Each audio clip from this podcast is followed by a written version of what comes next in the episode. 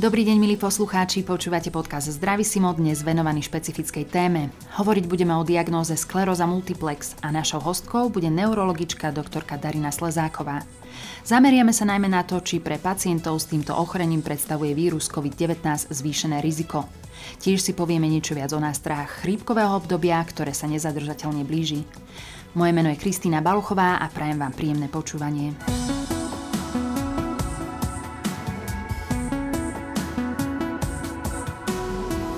Dobré zdravie je silné zdravie a silné zdravie je zdravisimo. Druhá vlna pandémie COVID-19, ktorej práve čelíme, priniesla i druhú vlnu obáv. Strach z ochorenia trápi mnohých pacientov s chronickými diagnózami.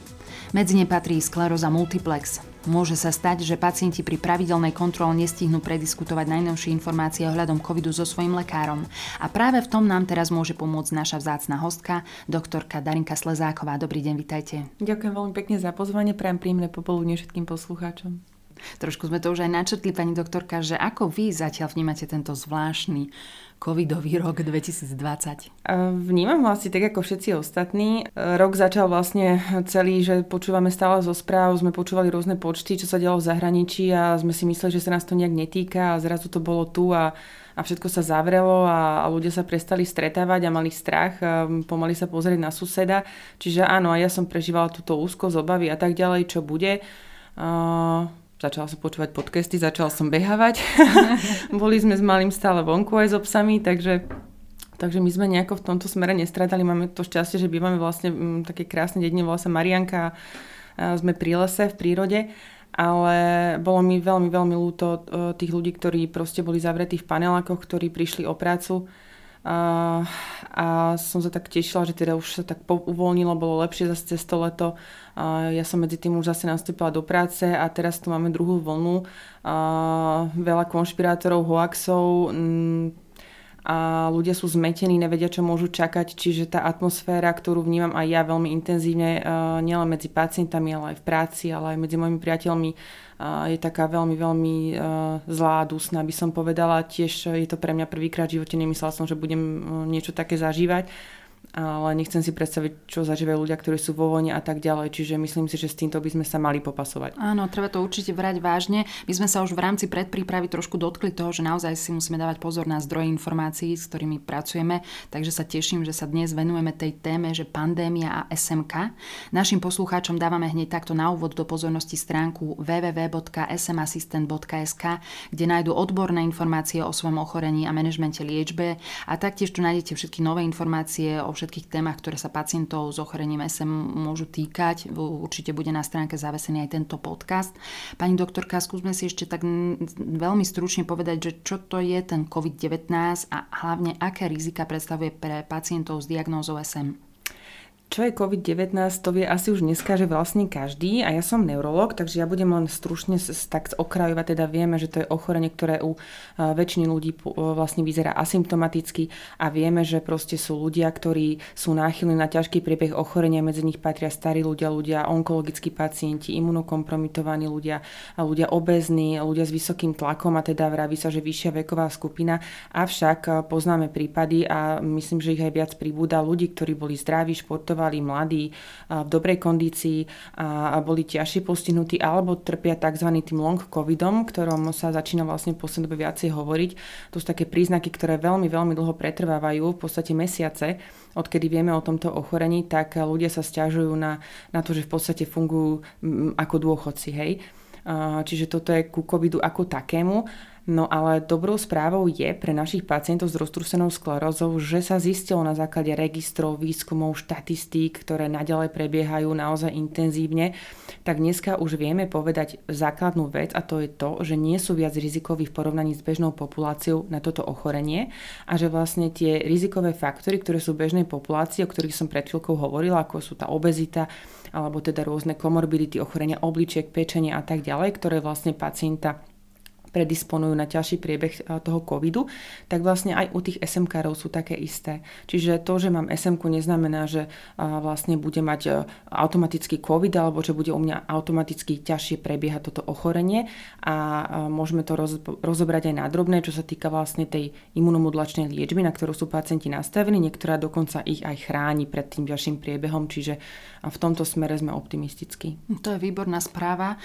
Zaznamenali ste medzi svojimi pacientmi niekoho, kto bol nakazený vírusom a ak áno, aký to malo priebeh alebo prípadne máte zo zahraničia nejaké informácie o tom, či sú tam nejaké odchylky? U nás nie, konkrétne v našom SN centre neviem o tom, len písali nejakí pacienti, že sa idú testovať, lebo boli s niekým v kontakte, ale neviem o nikom vlastne e, chorom. A viem, že kolegynka jedna mi dneska spomínala z iného SM centra, že pacient, ktorý je vlastne na interferóne, tak e, má COVID jej a v podstate nemá nejaké vážne príznaky, ale vravím, to sa môže ešte vyvinúť, takže nechcem to určite bagatelizovať, toto ochorenie.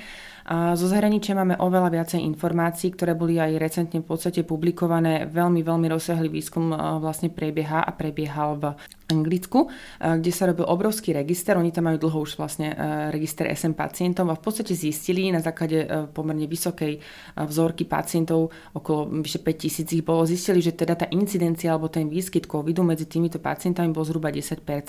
Oni v podstate potvrdili to, čo sa následne vlastne potvrdil v Amerike a v iných štátoch, kde sledujú pacientov v registroch, že vlastne nie je vyššia tá incidencia alebo ten výskyt toho ochorenia medzi zdravou populáciou alebo bežnou populáciou a SM pacientami problémami. Čo sa týka priebehu, ako som už spomínala tú liečbu, určitý druh v podstate tej imunosupresívnej liečby, ako by tých pacientov chránil pred tou výstupňovanou imunologickou reakciou, ktorú vyvoláva ten vírus v plúcach. Čiže v podstate u nich očakávame skôr taký ten miernejší priebeh. Všeobecne u našich pacientov očakávame skôr symptomatický priebeh, ako u SM pacientov, ako asymptomatický.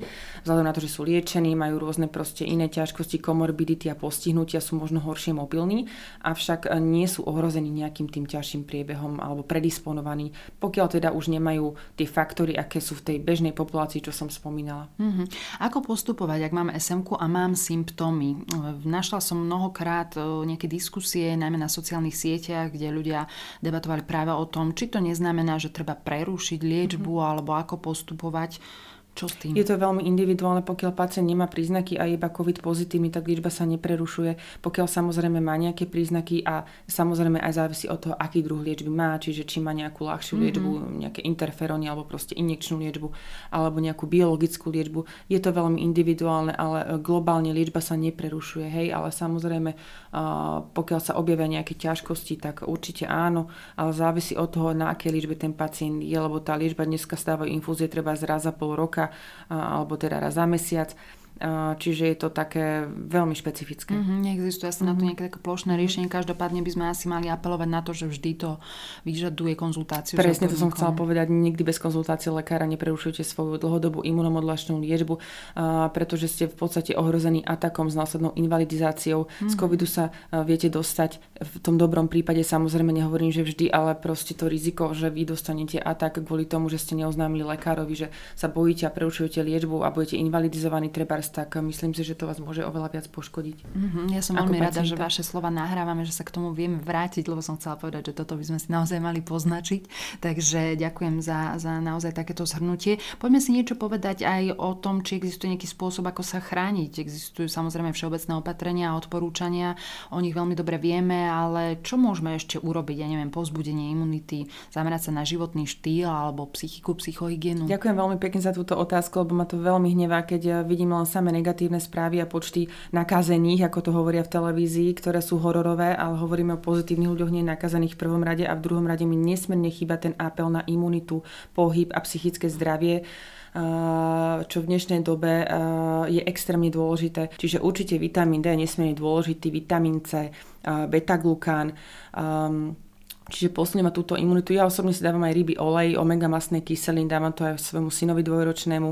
A predtým som bývala veľmi často chorá, ale keď si dávam takéto kombo, v podstate ako nastúpila korona, tak som nebola chorá ani raz. Naozaj si dávam pozor, aby sme doma mali vitamín D, vitamín C, a v podstate ryby, olej, probiotika a na toto nabádam aj svojich pacientov, a tak ako ich nabádam aj k tomu, aby vlastne aktívne sa hýbali, pokiaľ to ich stav dovoluje, aby išli na prechádzku, robili nejaké kardio, čokoľvek, nejaké cvičenie v domácom prostredí prostredí, čokoľvek, čo ich stav vlastne im to dovoluje a aby robili všetko hlavne pravidelne a do takej miery, aby ich to neunavovalo.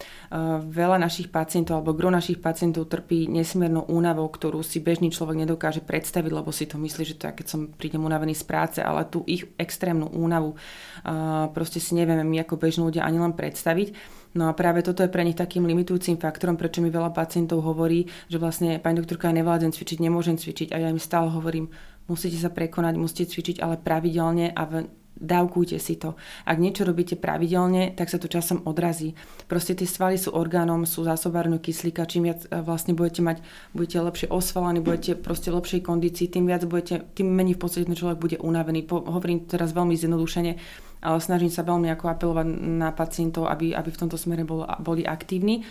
A samozrejme tá strava. Tá strava je veľmi dôležitá v tej SMK. Ono sa ukazuje, že vlastne na ten stav našich pacientov najlepšie vplýva taká kombinácia ketogénej diety a takej tej stredomorskej stravy. To znamená vyhýbať sa červenému mesu, takým tým ťažkým tučným potravinám, preferovať ovoci, zeleninu, um, v podstate um, ja by som trošku aj obmedzila hlavne to pečivo, to biele pečivo proste určite, nechcem teraz hovoriť, aby si to ľudia nemilili s nejakou bezlepkovou dietou. To som sa chcela práve opýtať, lebo to je bezlepková dieta u človeka, ktorý nemá celiakiu, to určite nie. To je taký boom teraz, že všetci sú uh, gluten, lactose free a neviem čo všetko ešte uh-huh. free.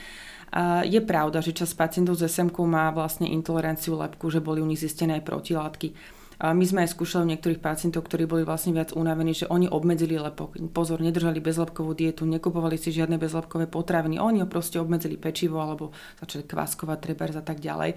A tá únava sa im zmiernila alebo ten stav sa im zlepšil. Ale nehovoríme tu o bezlepkovej diete ako takej. To by mohlo byť škodlivé u pacienta, ktorý absolútne nemá žiadne príznaky celiakie. Uh-huh, uh-huh. Presuňme sa od covidu ku chrípke, predsa len blíže sa chrípkové obdobie, ktoré sa mnohí možno aj obávame.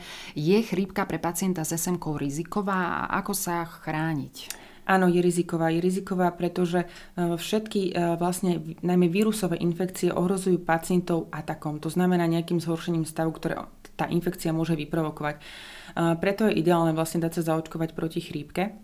Um, jednak v podstate v tomto období je to dôležité aj z toho dôvodu, že v podstate keď budete chorí v tom, v tom decembri, januári, keď bude tá chrípková sezóna v plnom prúde, vy budete vedieť, že či to je ten COVID alebo či to je chrípka. Hej? Lebo keď mm-hmm. ste zaočkovaní proti chrípke, tak logicky z toho vychádza to druhé, aj keď vieme, že budú k dispozícii v Čechách už sú testy, ktoré vlastne odlišia COVID a chrípku ale je to veľmi dôležité zaočkovať sa proti chrypke pre našich pacientov, pre diabetikov, pre starších ľudí, dokonca tehotné ženy sa dávajú očkovať proti chrypke, zdravotní pracovníci.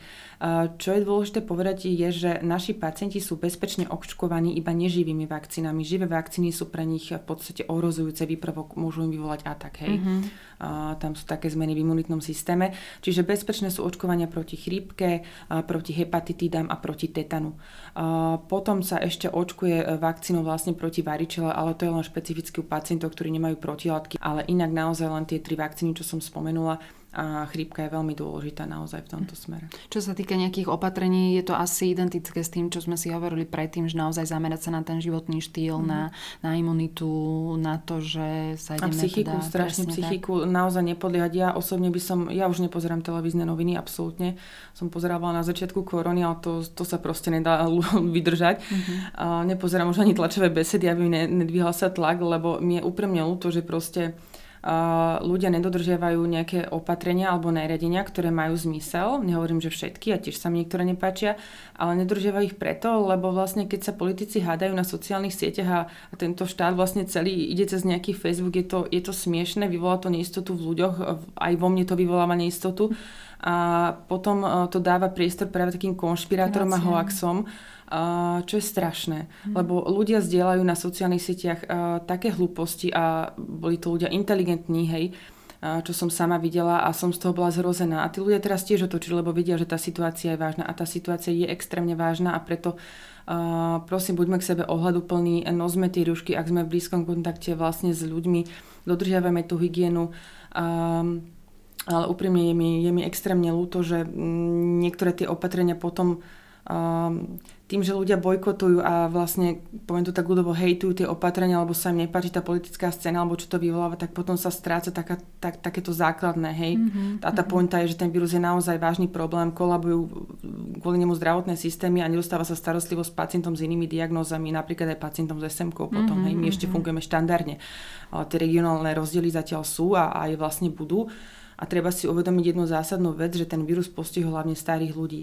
A starých ľudí, tá sociálna starostlivosť je u nás taká, že není ich kam umiestniť ani v časoch bez korony. A teraz si zoberte, že momentálne, keď už vlastne aj tie domovy sociálnych služieb sú ohrozené, uzatvárané a tak ďalej, mm-hmm. tak z tej nemocnice ich tam už nedostanete. To je to, čo je problém, hej, ďalší faktor. Čiže není to sranda, není to žiadna chrípočka, a treba byť k sebe ohľaduplný a zodpovedný, aj keď sa mi e, nepáči naradenia zo strany vlády, treba rešpektovať tie autority, lebo nehovoria to len tak Presne tak. Všetci za jedného, jeden za všetkých. Tak, tak. Naozaj pristupovať k tomu zodpovedne. Prevádzka SN centier. Máme nejaké obmedzenie, čo sa týka prevádzky samotných e, ambulancií, e, prípadne, neviem, kúpeľnej liečby, komunikácií s lekármi. A taktiež by ma zaujímalo, že sa pacienti majú obávať návštevy SN centra vzhľadom na medializáciu prípadov, kedy boli covidom nakazení samotní zdravotníci.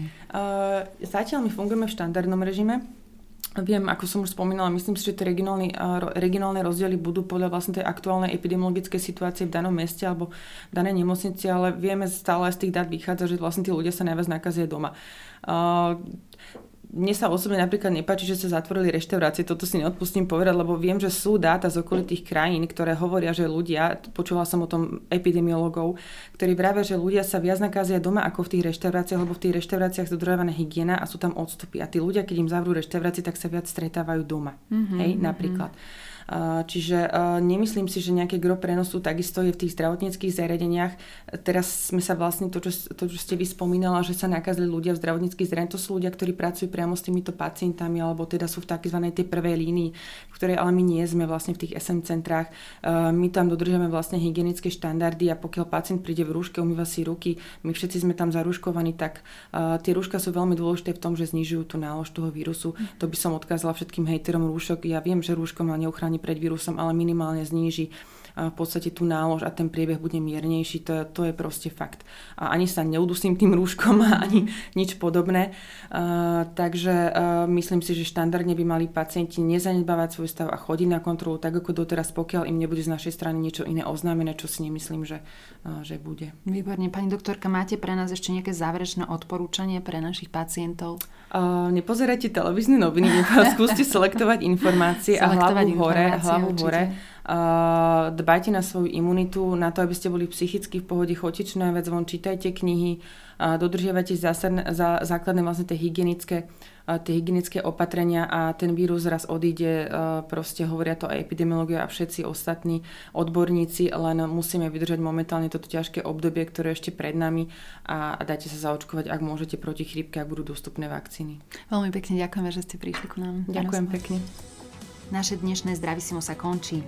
Veríme, že sme vyčerpali všetky hypotetické otázky, ktoré by pacienti sami položili našej vzácnej hostke, doktorke Darinke Slezákovej. Náš rozhovor nájdete aj v Spotify a ďalších podcastových aplikáciách. Neváhajte navštíviť stránku www.smassistent.sk, kde nájdete aktuálne informácie týkajúce sa manažmentu liečby SMky a tiež články od odborníkov, ktoré by vás mohli zaujať. Budeme radi, ak naše Zdravisimo odporúčite aj svojim priateľom. Sledovať nás môžete aj na facebookovej stránke Zdravisimo podcasty o zdraví. Nech sa vám darí a do počutia na budúce.